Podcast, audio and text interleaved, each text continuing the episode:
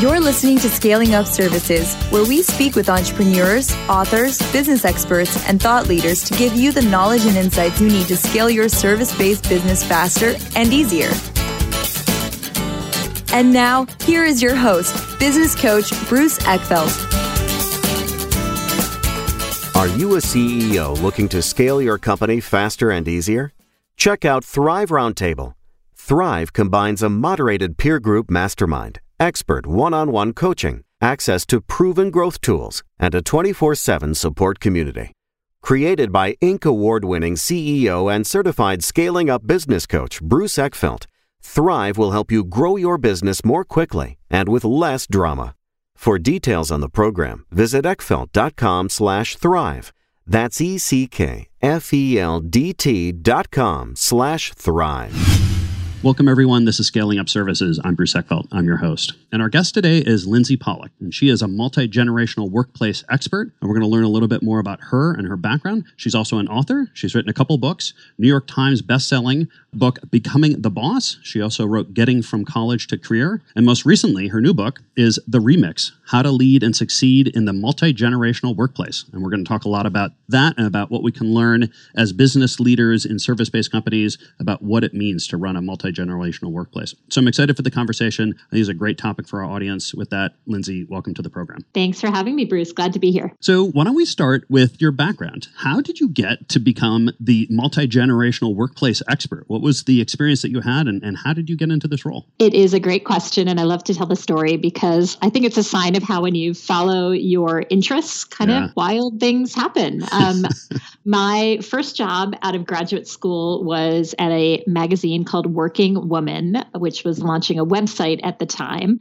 And it was my dream job. I loved career advice. I loved learning about my own career. It was like the perfect way to start uh, in New York City. I grew up in Connecticut. And it was unfortunate that the website went bankrupt about 18 months after I joined. So, oh dream job yeah. exploded in the yeah. dot com bust. And I used that as an opportunity to start freelancing um, while I was job hunting. So, I was writing career advice articles, I was editing, um, I had some connections in the book industry. So I was working on book proposals and kind of book doctoring and just really any kind of writing work I could get my hands on. Yeah. And I accidentally never found a job. And that was the beginning of my business. So it, it kind of grew. Um, and the surprise, I really thought I wanted to be a writer. I always really enjoyed writing, especially mm-hmm. long form. But what happened was I started to get work teaching writing classes, uh, corporate writing, business writing through various friends and colleagues that I had in the writing world. And I really loved the speaking piece. Um, yeah. And because because I was young, I started speaking on college campuses about how to get a job in the new digital workforce. I started blogging about how I was building my career and my business. I was writing newsletters for women's business clubs and giving speeches. And that led to my first book, which you mentioned, Getting from College to Career, which led to the attention of LinkedIn, who hired me as their very first campus ambassador. So they hired me to go speak to college students about how to build LinkedIn profiles. And I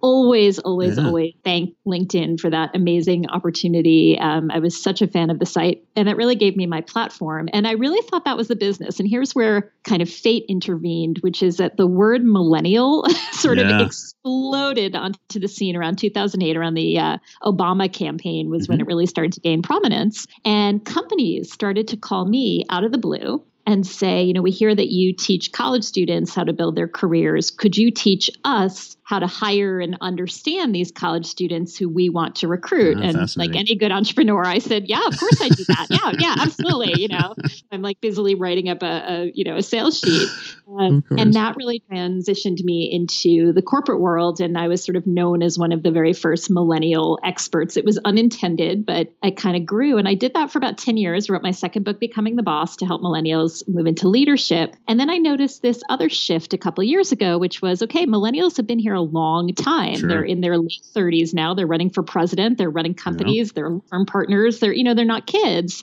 And while Gen Zs are coming in and we can talk about them, what really started to interest me, partly because I'm getting older too, is yeah. that you know, millennials are here, but so are all the rest of us. And companies started to talk about the multi generational work environment. And I'll, I'll, wrap up with this that it's not just that young people are coming in, but the rest of us are working longer and later yeah. into our careers. So the remix, my most recent book, and and most of the work that I'm doing as a speaker now is really helping people not just talk about millennials and Gen Zs coming in, but how to maintain a workplace where we have five generations working together for really the first time in history. And I, I've just found the whole topic fascinating, and I've been really fortunate that I've been able to keep building my business through all of these different transitions. Yeah, no, it's and, and it's an interesting kind of point is that because the because our kind of older generations are actually staying in the workforce longer than kind of I guess originally planned or originally thought they may be in the workforce, it is or at least historically they're they're in there longer, which creates a much broader sort of span of generations that are actually interacting and working together in the workplace. I, I imagine too, just the nature of work is so much more kind of team based and collaborative that it's even forcing the issue even more in in terms of what's happening in terms of dynamic of, of workplace cultures. Absolutely, and work is a lot less physical than it used to be in in previous eras. yeah. So the stat that I like to share is we have more Americans over the age of 85 in the workforce today than ever in history, double the number than a generation ago.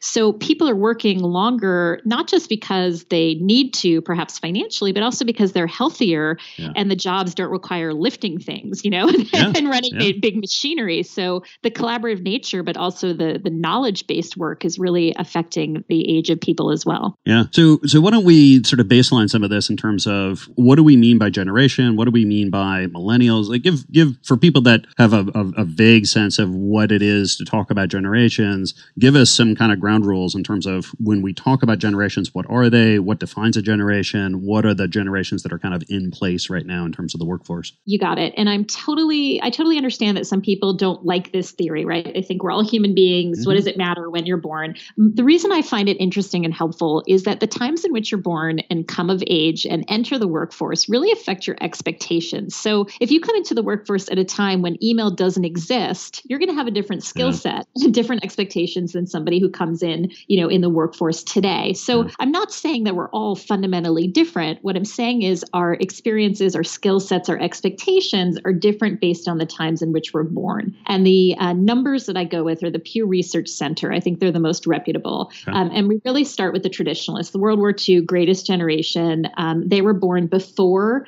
1945. Um, and that era is still in the workforce, a couple million, but those are people in their 70s and 80s. So primarily out of the workforce, but often retired with a pension, right? Mm-hmm. And worked at one company their whole career. Then you have the baby boomers born 1946 to 1964. And that generation is the largest ever born into America. 76 million people were born in that time. And the boomers really dominated the workplace and all of culture in the United States for about 50 years because they were just so big. Yeah, just massive.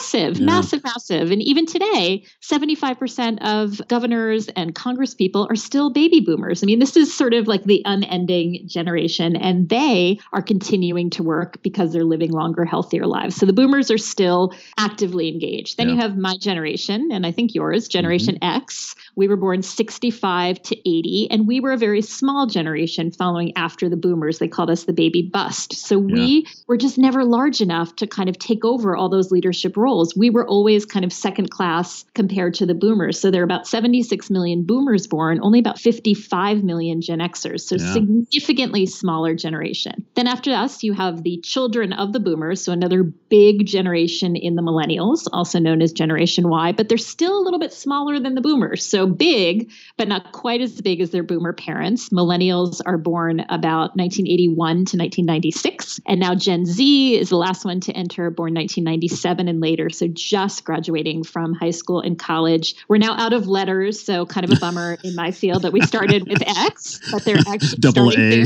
double A. They're actually calling them alpha. So you heard it here uh, first. Uh, yeah. Alpha.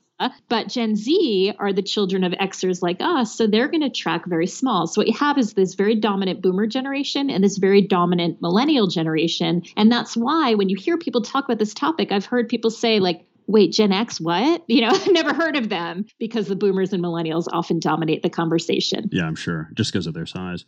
And, and, so we talk about these dates and we talk about kind of the time frames, but uh, you know, tell us more about what it really means to be part of that generation. I mean, what are the the to be part of a generation? You know, it's more than just being born at a certain time. It's be, really being influenced by the the key things that happened during those periods. I mean, what what are some of the events and some of the things that that define kind of the values or the expectations as you talked about you know whether it's technology things like email or world events or what, what are the things that go into kind of uh, impacting how a generation thinks or their values or their um, kind of the expectations they have when it comes to work. Yeah, I like the way you're describing it. And not everybody feels exactly the same way. Some people were born in a different country or they, you know, sure. feel like an old soul. Not everybody, you know, fits into these categorizations. But there are a couple of major factors for each. For the traditionalists, it's absolutely World War II, right? Yeah. 50% of men served in the military. So that military command and control, loyalty, integrity, you know, all of that is really the mindset of that generation. Even if you were a woman, you were probably married to or had a son or a brother or a cousin who was um, in the military. So that era is very much about loyalty and structure. The baby boomers kind of rebel against that a little, but I think what's most notable about the boomers is just the, the sheer size. So if the boomers wanted to, mm. you know, march against the Vietnam War, that had an impact. Civil yeah. rights, women's rights, all of those major movements have an impact on that generation. They're also the first television generation. So conspicuous consumption, consumer debt, you know, all that yeah. starts with the baby boomers. And I think what's really interesting, I, I always think of the quintessential boomer as Steve Jobs because he was like meditating and barefoot, you know, and sort of a hippie, but he was also fiercely competitive, you know,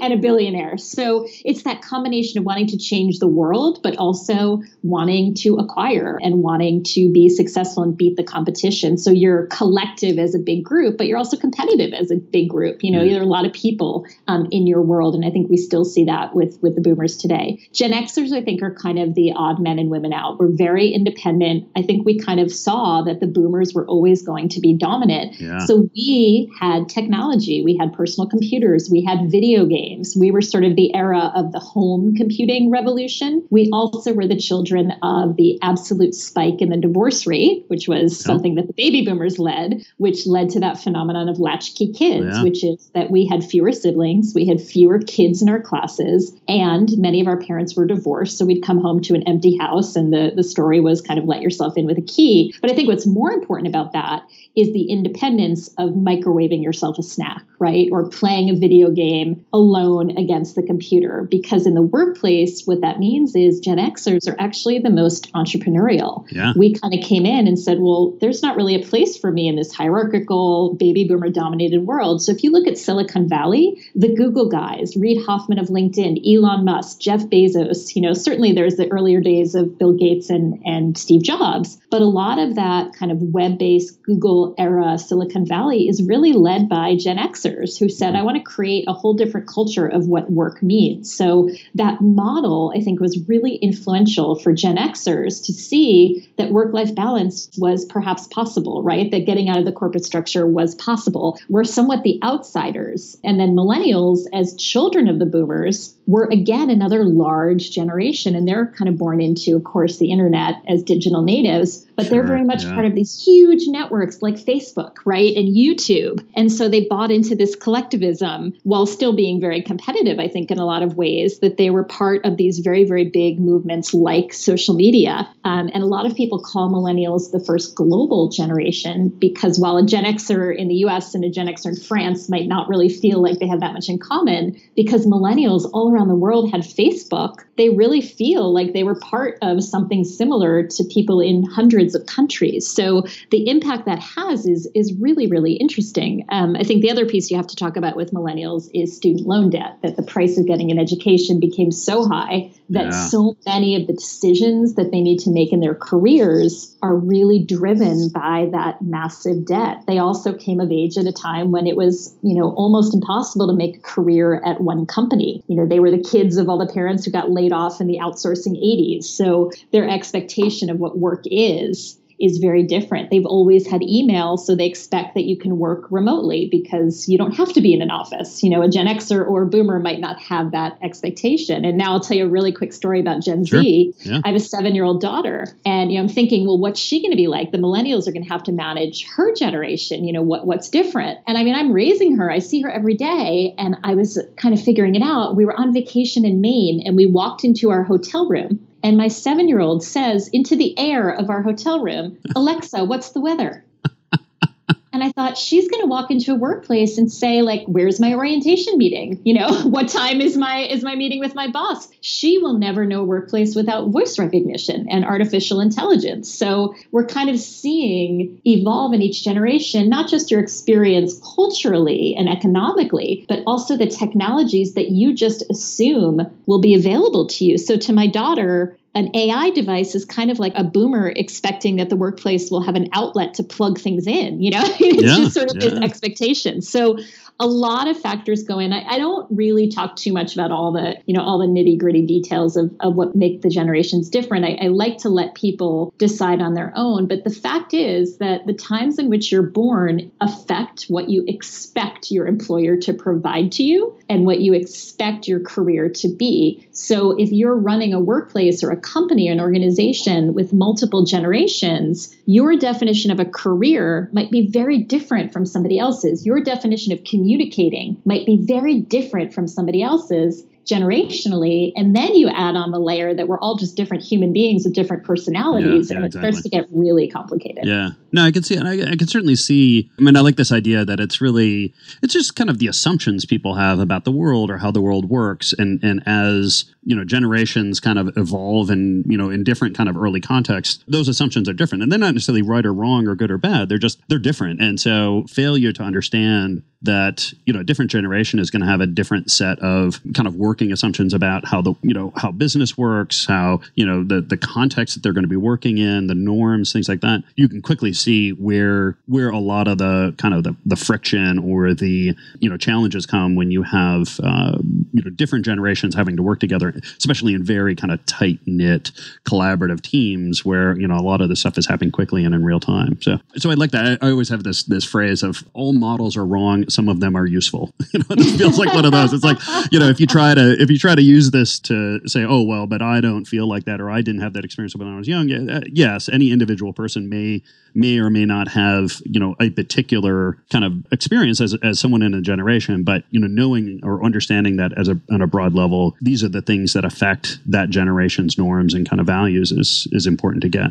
So we've got these different generations. They're not coming to the workforce. The workforce or you know the, the work environment uh, you know is kind of these new changes of fast moving collaborative environments. What are some of the things that I, I guess what are what are some of the typical challenges start start to come up when you look at workplace kind of productivity or cult, you know, workplace culture when it comes to the generation? Are there typical kind of situations or challenges that come up between particular generations that that you've seen or that you hear clients kind of talking about or you know kind of bemoaning about in terms of the challenges that they're having with with their teams? There absolutely are, and you know, I'd have to say that they're probably the challenges that you hear just in general between human beings, you know, who are all different. But the two that I would really point to that are most frequent in my work are how people want or expect to be managed by their boss. Yep. And number two, communication. I mean, communication is, is, kind of, you know, relates to everything, but that specific relationship with your manager, particularly if you're different generations, can be such a friction point, but it can also be a tremendous opportunity to build a cross-generational relationship. And I would I would focus on those two. Yeah. Well, and actually it's interesting how you you started that because I think that's a good point is and I see this a lot, is people kind of use the generation kind yeah. of excuse a lot.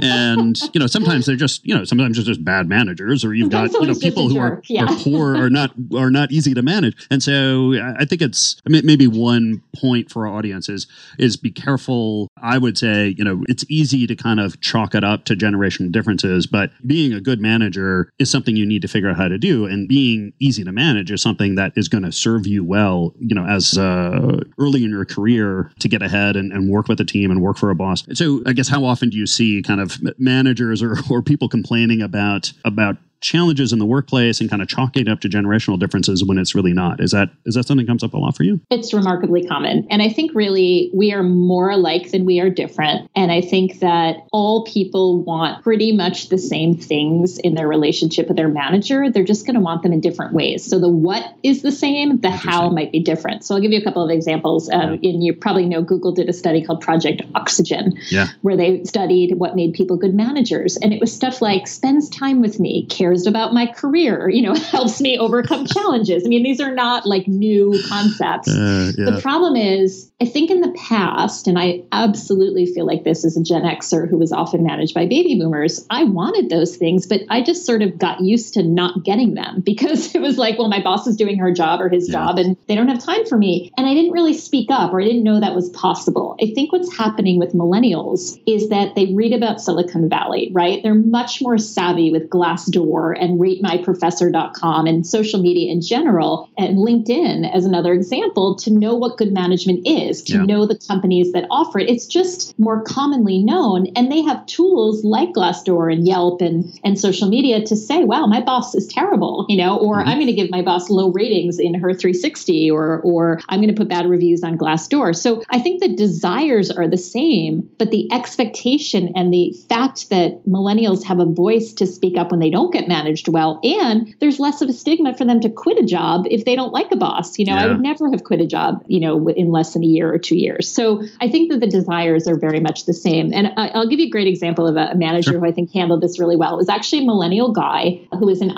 and he managed a multi-generational team. I think he had people like up to 40 years apart, some boomers, Xers, and, and his fellow millennials. Yeah. And he was sort of overwhelmed by their need for his attention and his time. And he was relatively recent out of college. And he remembered that his professors would have office hours. So he said, here's what I'm going to do. From 8 to 9 a.m. every day, I'm going to have office hours. If you want to talk about your career, if you want to talk about a promotion, if you have a problem, if you have, you know, anything you want to talk to me about that's not related to our work, but is like, you know, a personal issue, that's the time to find me. Now, that was the what, right? What he said was, you can come in and talk to me face to face. You can Skype me, you can call me, you can instant message me, you can text me. However you want to communicate, you can, but that time frame is when I'm available. So I thought that was a really cool way of accounting for, you know, possible generational differences of how people want to spend that time, but also just personal preference or, or what your day looked like of how you were going to use that time. So he made himself available, but he did it in a way that I thought was very inclusive of different kinds of personalities and different generations. Yeah, I like that. And I like, I mean, I think this is, um, you know, sort of good management practice in general, which is kind of at, at some level kind of ask people how they want to be managed. you know, yeah. be, be, clear on what your expectations are, but then ask them like, where,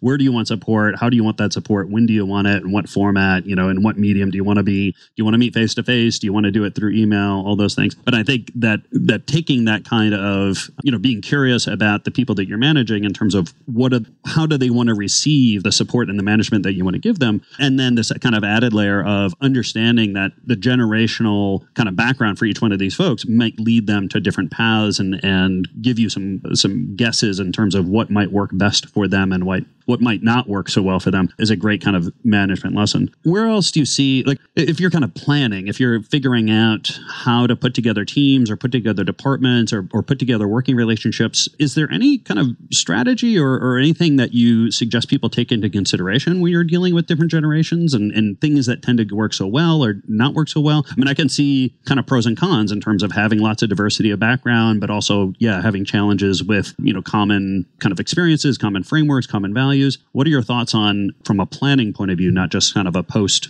post management point of view? Well, I don't think that there's a perfect mix, right? I don't think you have to be exactly reflective of the US population overall. But, you know, I always tend toward diversity, yeah. right? So the more diverse, the better. What I think is important to connect people is really the purpose or the mission of the team, um, whether that's a, greater purpose, yeah. you know, in life or just the fact that people have bought into what the goals are of the team. So one of the areas that I think is often a multi generational environment that is very successful is something like political campaigns. So so when you have volunteers working or even staff, you often see kids coming in out of college and then people have worked on campaigns for decades, you know, and then the AARP is always very involved in a lot of campaigns, but they all believe in the candidate or they believe in the causes that the candidate stands for. So that's just one area where I think if you can get clear on the mission, on the North Star, and I know this is something you talk about a lot, no matter how big or small or diverse your team is, that is going to serve you well. If everybody buys into that, then a lot of the other differences tend to melt away. The second second thing I would say is all of that said, you still have to have really open conversations about how people want to communicate. I think that's where this stuff falls down so much. So Michael Watkins in his book The First 90 Days, which is like one of my favorite management books, yeah. he says just literally ask people, Bruce, we're going to be working together. Like, do you want me to call you? Do you want me to email you? Are you a morning person? Like, oh you can have these so very direct conversations. And as a manager, there's nothing more generous than telling people what your preferences are. It's such a simple thing to do that we almost never actually have the conversation. So I think as a leader of a team to encourage that is a really powerful thing to do, whether it's multi generational or just people with any kinds of differences. Yeah, I, I, completely agree. And actually, the interesting one I find a lot of people when you do that, people actually pause because they haven't actually thought about it.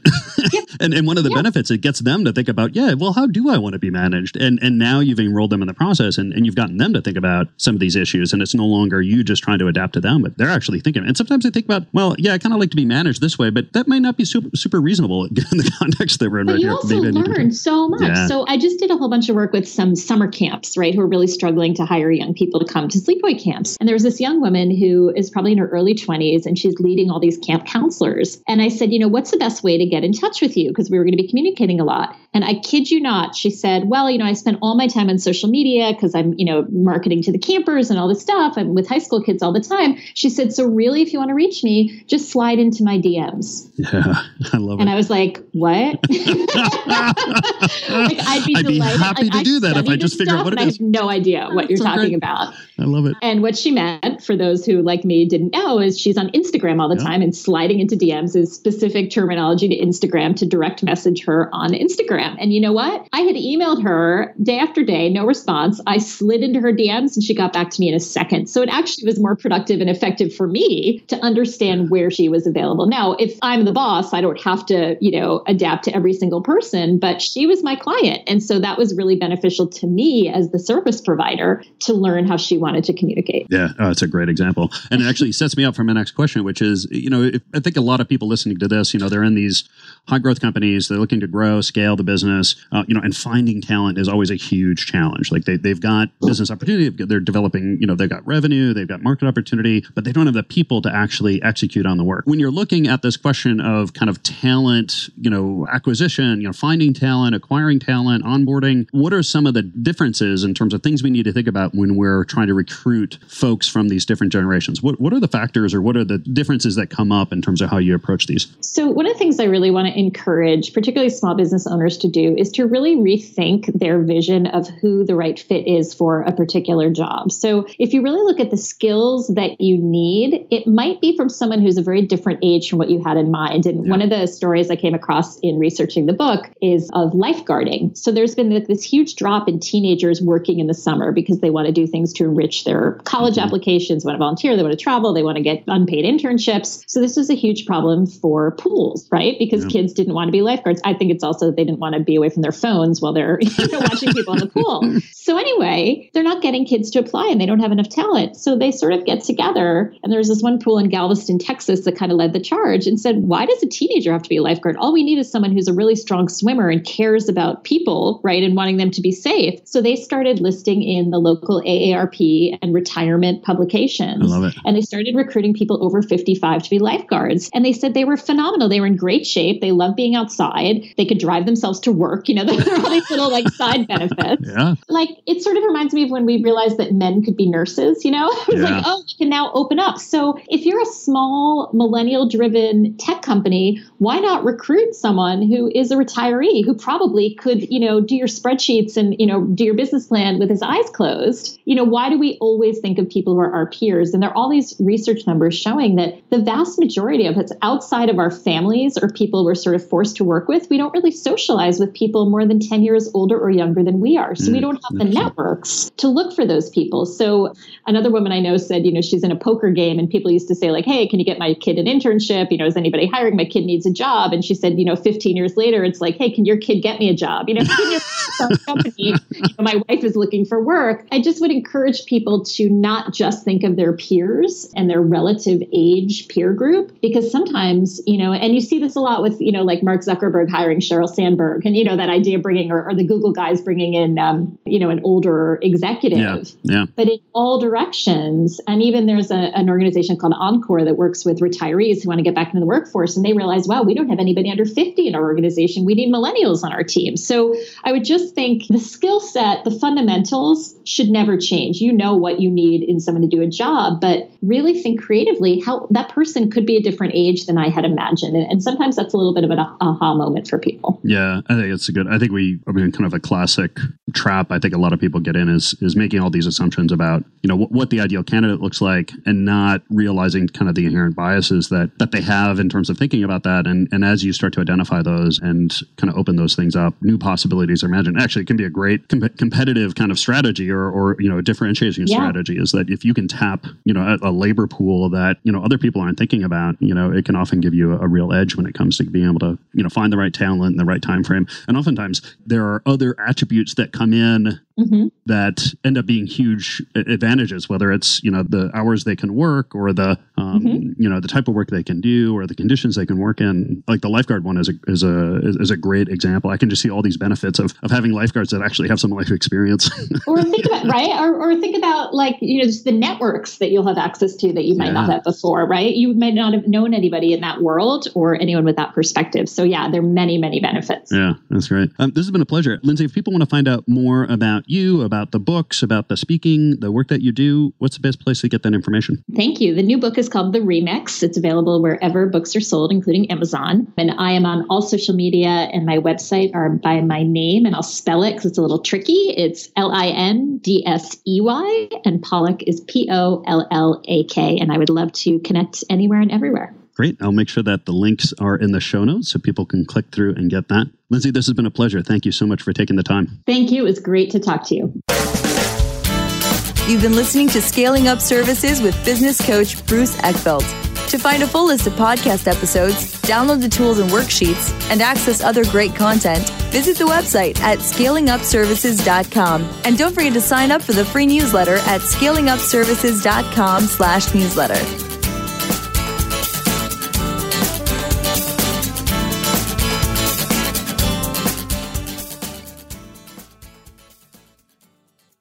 This podcast is a part of the C Suite Radio Network. For more top business podcasts, visit c-suiteradio.com.